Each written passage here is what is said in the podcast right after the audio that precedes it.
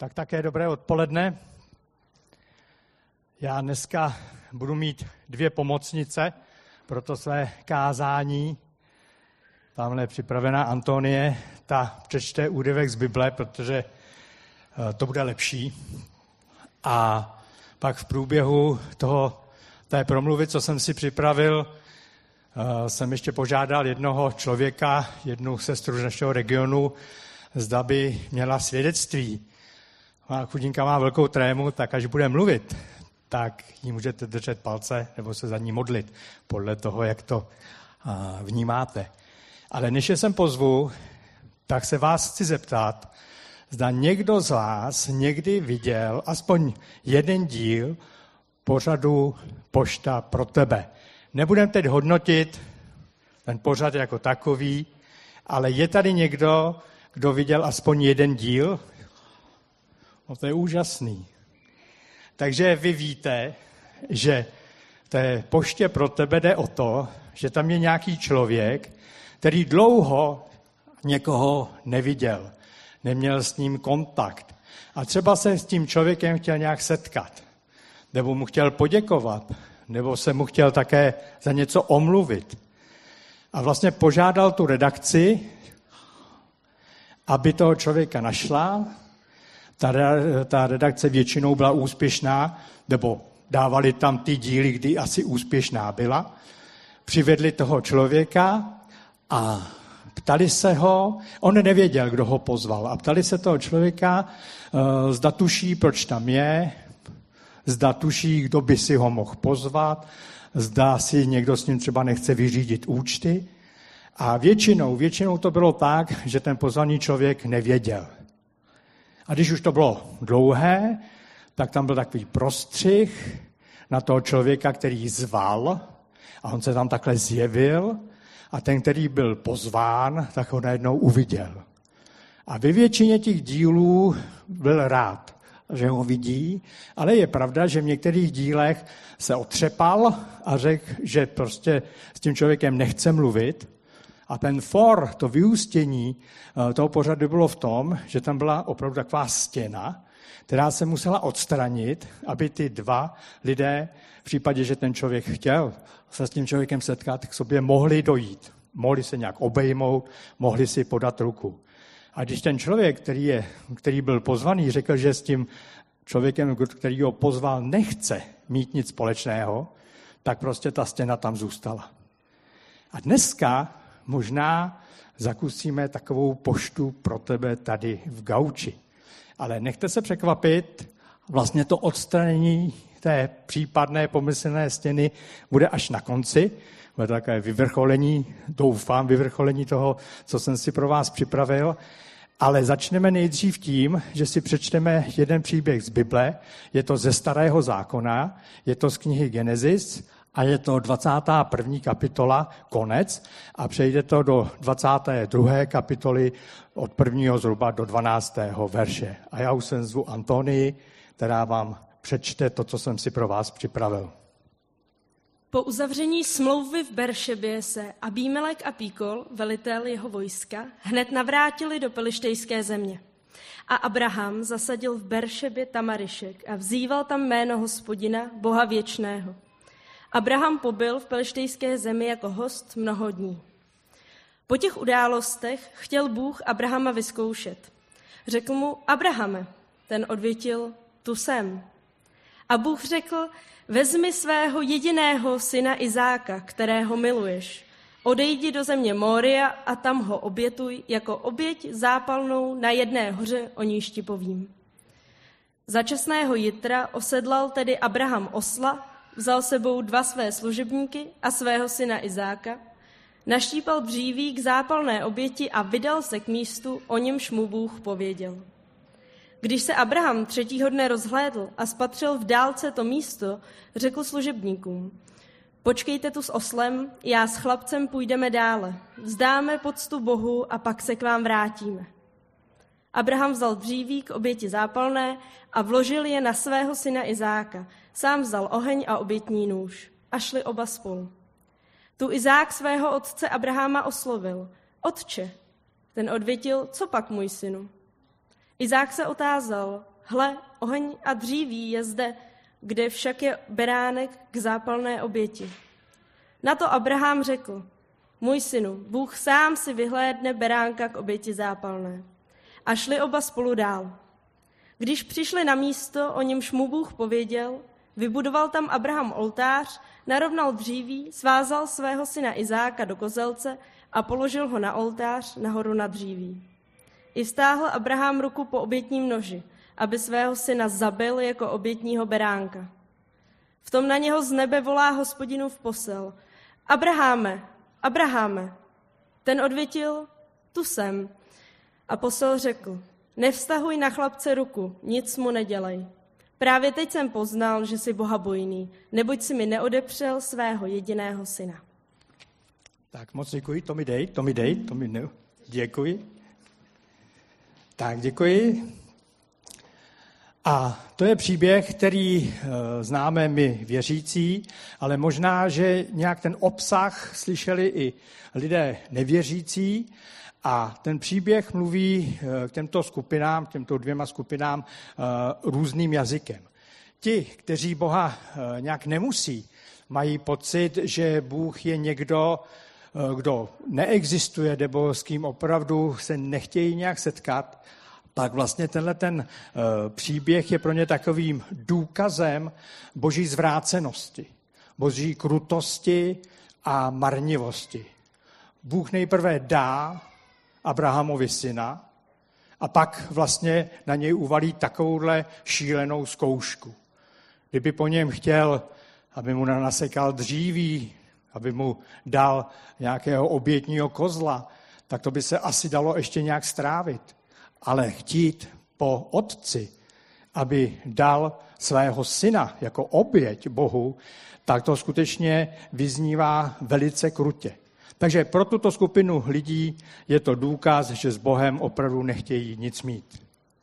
Pak je skupina lidí, kteří, když si tento příběh přečtou, tak vlastně se eh, vcítí do role toho otce, a ten otec pro ně může být odstrašujícím případem toho, jak se víra může změnit ve fanatismus. Protože to je fanatické jednání.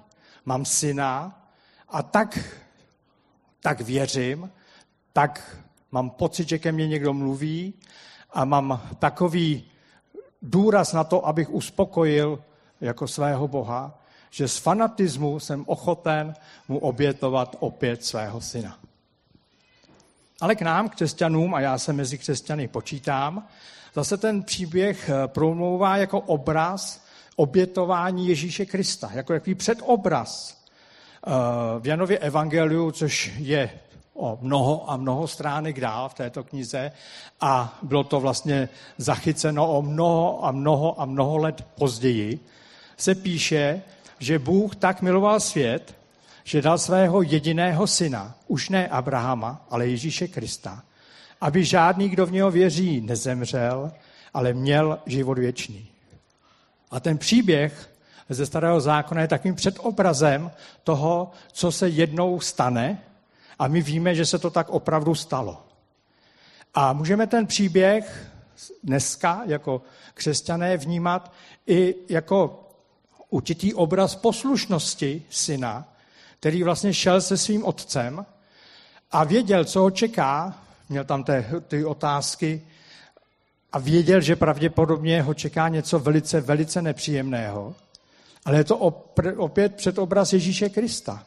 To byl taky syn Boží a Ježíš Kristus taky věděl, že ho čeká něco velice, velice nepříjemného.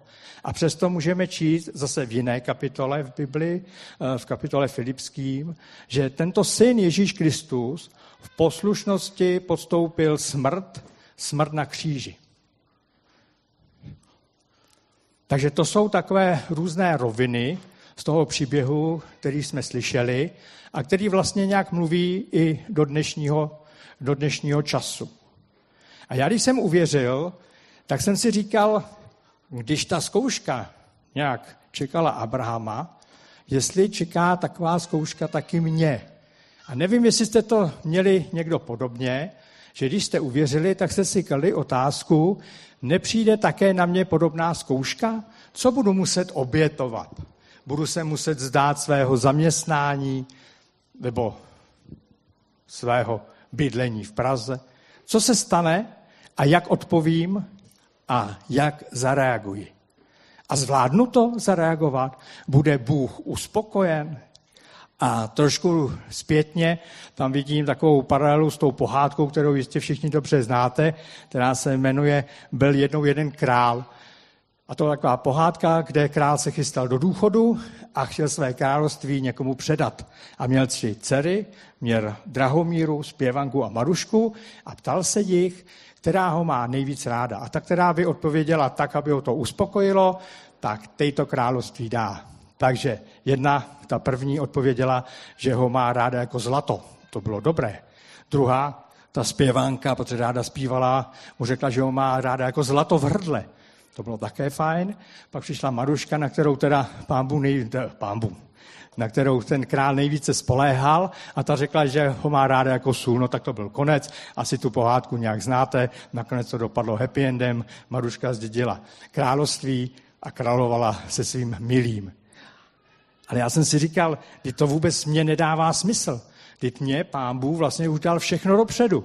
Já už jsem ten, který má tu boží spravedlnost, mám věčný život.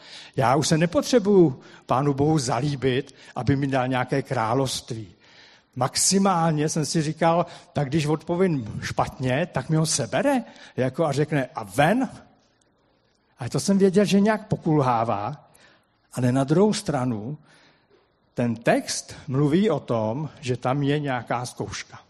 A že tam je nějaká zkouška víry, že tam je nějaká zkouška nějakého mého stavu.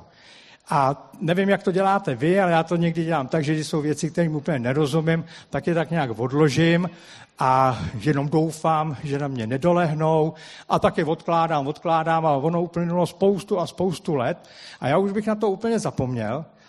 Ale před prázdninama jsme se bavili právě s tou sestrou, eh, kterou jsem za chvilku pozvu a kterou představím, o jedné situaci, kterou ona prožívala. A já jsem najednou věděl, že to je vlastně pro mě řešení tady ty otázky, jestli na mě Bůh dopustí podobnou zkoušku, jako dopustil na Abrahama. Tak já už jsem pozvu Líbu Mašlejovou, to je ta avizovaná sestra z našeho regionu a ta se s váma krátce podělí o příběh, který mě inspiroval k tomu, čem budu za chvilku pokračovat.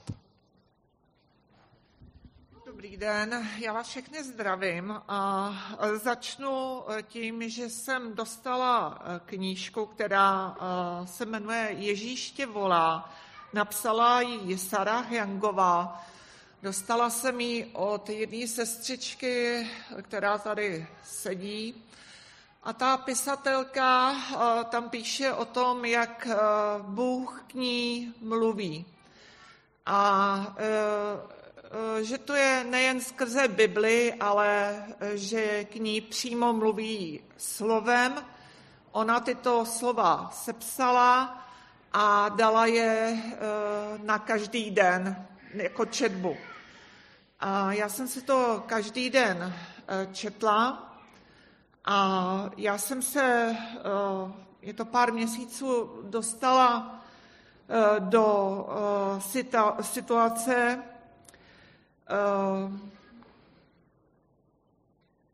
kdy vlastně jsem měla velký strach a obavy o svého blízkého člena rodiny. Můžu tvrdit, eh, že mu šlo o život a já jsem tohoto člena preferovala. A když jsem vlastně četla, četla to slovo od té Sáry, tak jsem si uvědomila, že vlastně ke mně Bůh mluví stejně jako k ní. A já si dovolím uh, teďka ten komentář přečíst uh, na ten den. Svěř do mé péče ty, které miluješ. u mne jsou ve větším bezpečí, než když je svíráš ve svých rukou. Pokud dovolíš, aby se ten, koho máš ráda, stal ve tvém srdci modlou, ohrozíš ho tím a sebe také. Vzpomeň si, k jakému krajnímu opatření jsem se uchýlil v případě Abrahama a Izáka. Izáka jsem dovedl až na pokraj smrti, abych Abrahama osvobodil od uctívání svého vlastního syna. Když své milované propustíš na svobodu, uvolní se ti ruce, aby se mohla pevně chytit mě. Když své blízké předáš do mé péče, budu je moci zahrnout požehnáním. Amen. Takže já líbě moc děkuji. A když mi to nějak přetlumočila, když jsme se o tom bavili, tak já jsem si najednou říkal, že to by mohla být ta odpověď na tu moji otázku o té zkoušce. Eh, jenom připomenu, eh, co tam vlastně Líba eh, četla.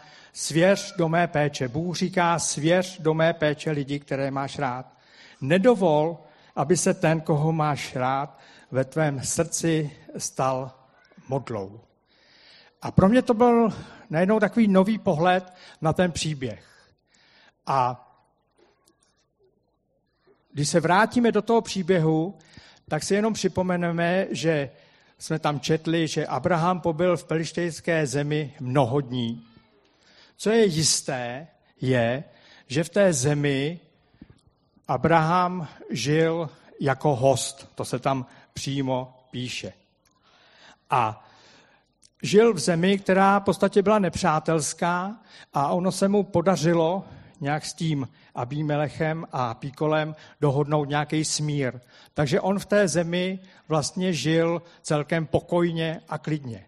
A on věděl, že to není jeho zásluha, ale že to je boží zásluha. A proto tam vlastně jsme mohli číst, že zasadil tamarišek, což eh, v židovství je symbol boží milosti a ochrany.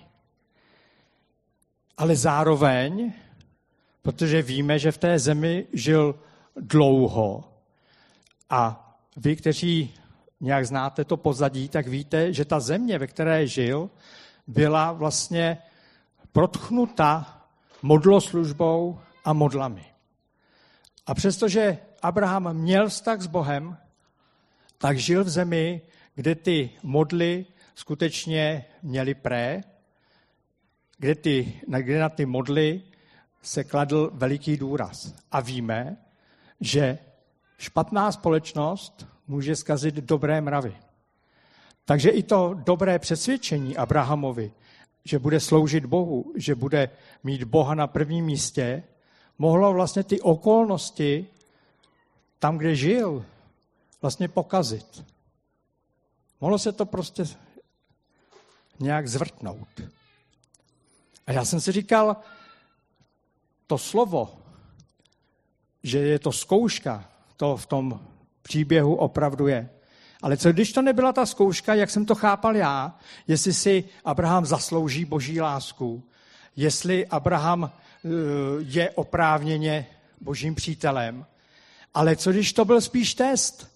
A já řeknu něco, co možná uh, známe všichni z posledních dvou, třech let. Co když to byl test, jako dneska chodíme na test na COVID, jestli ne, nemáme nějakou nákazu, přestože se cítíme dobře, tak jestli on vlastně nepodstoupil takový test, jestli už není někde infikován nějakou modlou.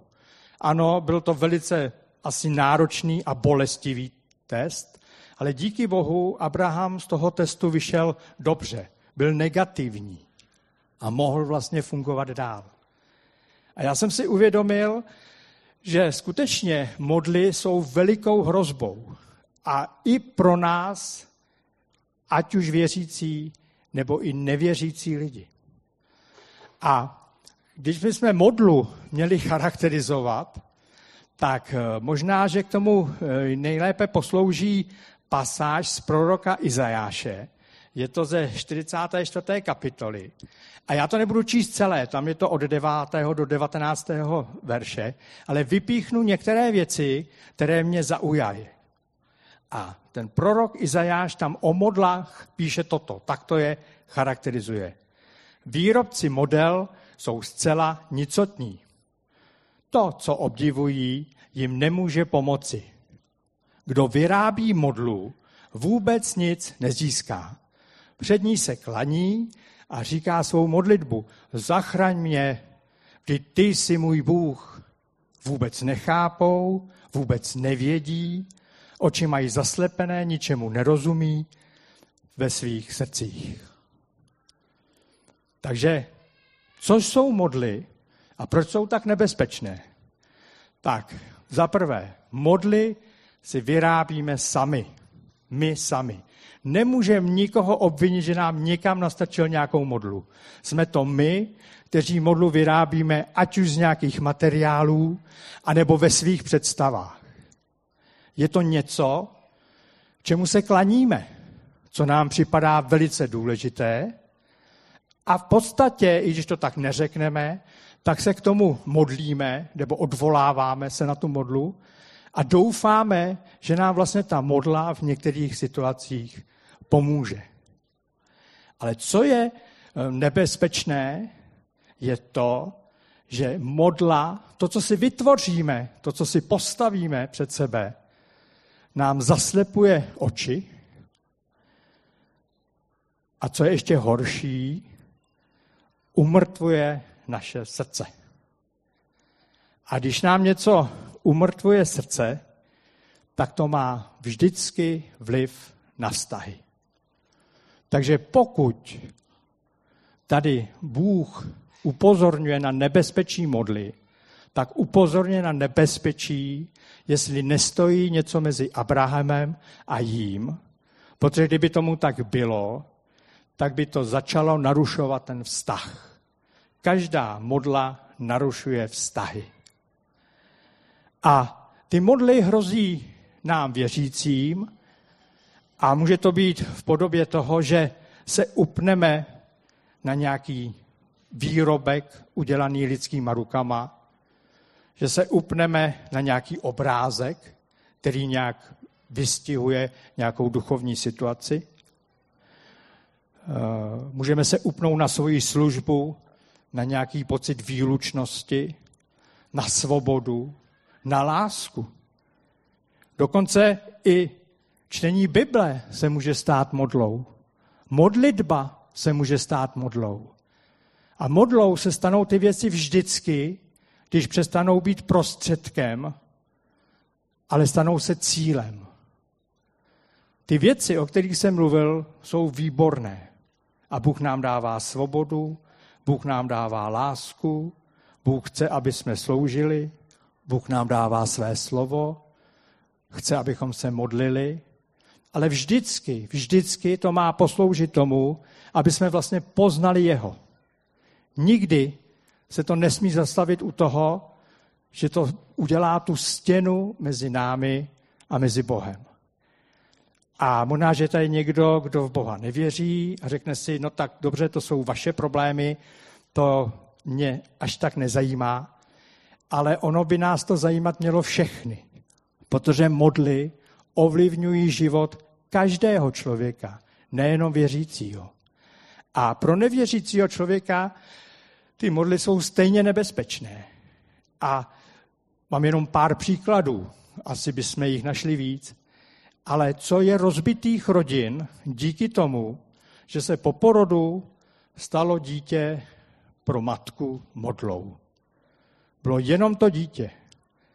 A pokud se stalo modlou, tak vlastně vstoupila stěna mezi tu manželku a toho manžela.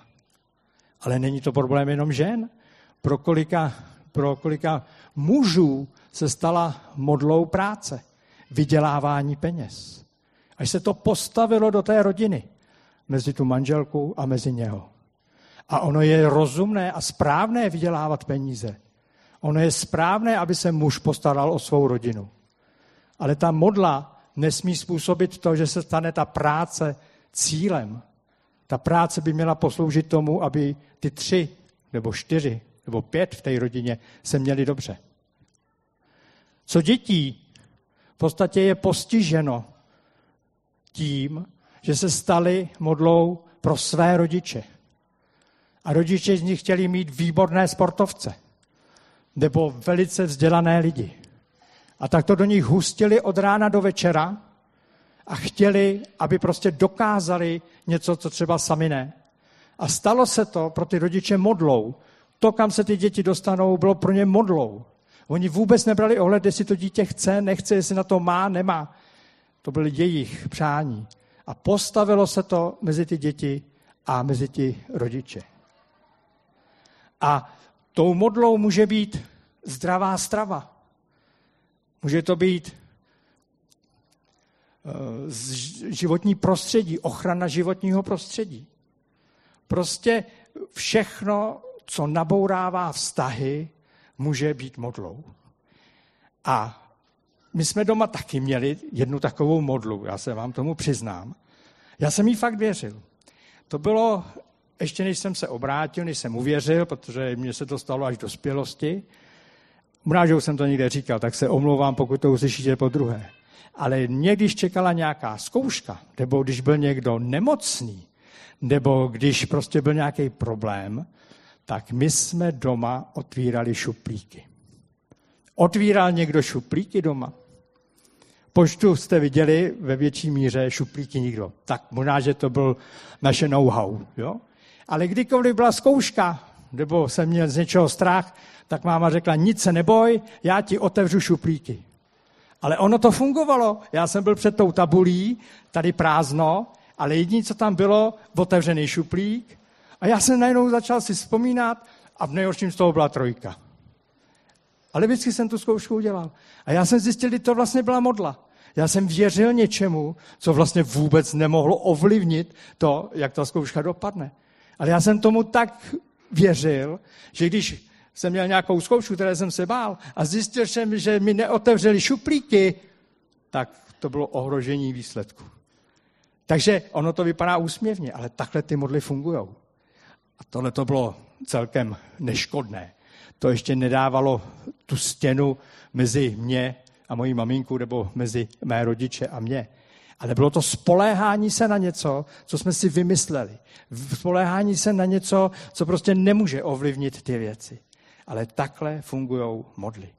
A já jsem si tady napsal, eh, jak to poznat. Jak poznat to, jestli v mém životě vlastně už ta modla, ta potvůrka nevystrkuje nějak ruce. Protože my můžeme být přesvědčeni, stejně jak ten Abraham, že prostě Boha uctíváme, eh, zasazujeme ty svý pomyslný tamarišky, jsme mu vděční, ale přesto vlastně můžeme být pozitivní už na tu modlu. A jak to vyzkoušet? Nevím, jestli je to metoda univerzální, nebo jestli mi schválíte, ale řekl jsem si takovou, takový závěr. Pokud můj životní styl nabourává vztahy, tak bych si měl položit otázku, jestli vlastně tam už nějak neúřaduje modla. Pokud můj životní styl narušuje vztahy, tak jestli vlastně už tam nějak nezačíná působit modla. Můžete s tím souhlasit, nemusíte, ale znova říkám, modly jsou zdánlivě dobré, ale působují, že tvoří tu stěnu mezi lidmi, mezi srdcem druhým srdcem. A teď se vrátím k té poště pro tebe. Uh, možná, že tady je někdo, koho to nějak oslovilo. A na jedné straně je tady Bůh, který ti říká, pojď ke mně, chci tě obejmout. A možná, že Boha vůbec nechceš věřit. A já ti dneska vůbec nebudu nutit, aby si zareagoval na nějakou výzvu, aby si poznal víc Boha. Ale možná, že si zjistil, že nějaká z těch model, nebo ještě nějaká modla, kterou jsem ani nejmenoval, ti skutečně rozbila vztahy. A teď je tady ten hypotetický člověk, který tě zve a který vlastně ti říká, pojď to, zkus, zkus to obnovit. Rád bych se s tebou smířil. A vy jste na té straně, kde jste pozvaní k tomu, abyste vyškli tu klíčovou větu, kterou vlastně říkali ti hosté v tom pořadu, odstraňte stěnu. Tu stěnu za vás neodstraní, nebo za nás neodstraní nikdo. To je naše rozhodnutí. My se nemůžeme spolíhat na nikoho, že tu stěnu odstraní. Ale můžeme vydat ten pokyn a Bůh ty pokyny slyší a žehná každému člověku, ať už v něho věří nebo nevěří, pokud se nespolíhá na modlu, ať už je jakéhokoliv charakteru. Není to povinnost říct odstraňte stěnu, ale je to moudrý. A může se stát, že skutečně to, co si leta odmítal, nějaký seznámení se s Bohem, najednou pro tebe nebude tak šílená představa, protože tam spadne ta stěna. A možná, že se začnou upravovat vztahy v rodině, protože odstraníš tu stěnu z té modly. Ať už to bylo dítě, ať už to byla práce, ať už to byly šuplíky, ať už to byl sport, ať už to byly peníze, ať už to byla ochrana životního prostředí, ať už to byla služba ve sboru, ať už to byla vztah k božímu slovu, musím ho přečíst co nejvíc, musím se ho naučit co nejvíc paměti. Je úplně jedno, co se tam píše a kdo mi to píše, hlavně ať podám ten výborný výkon.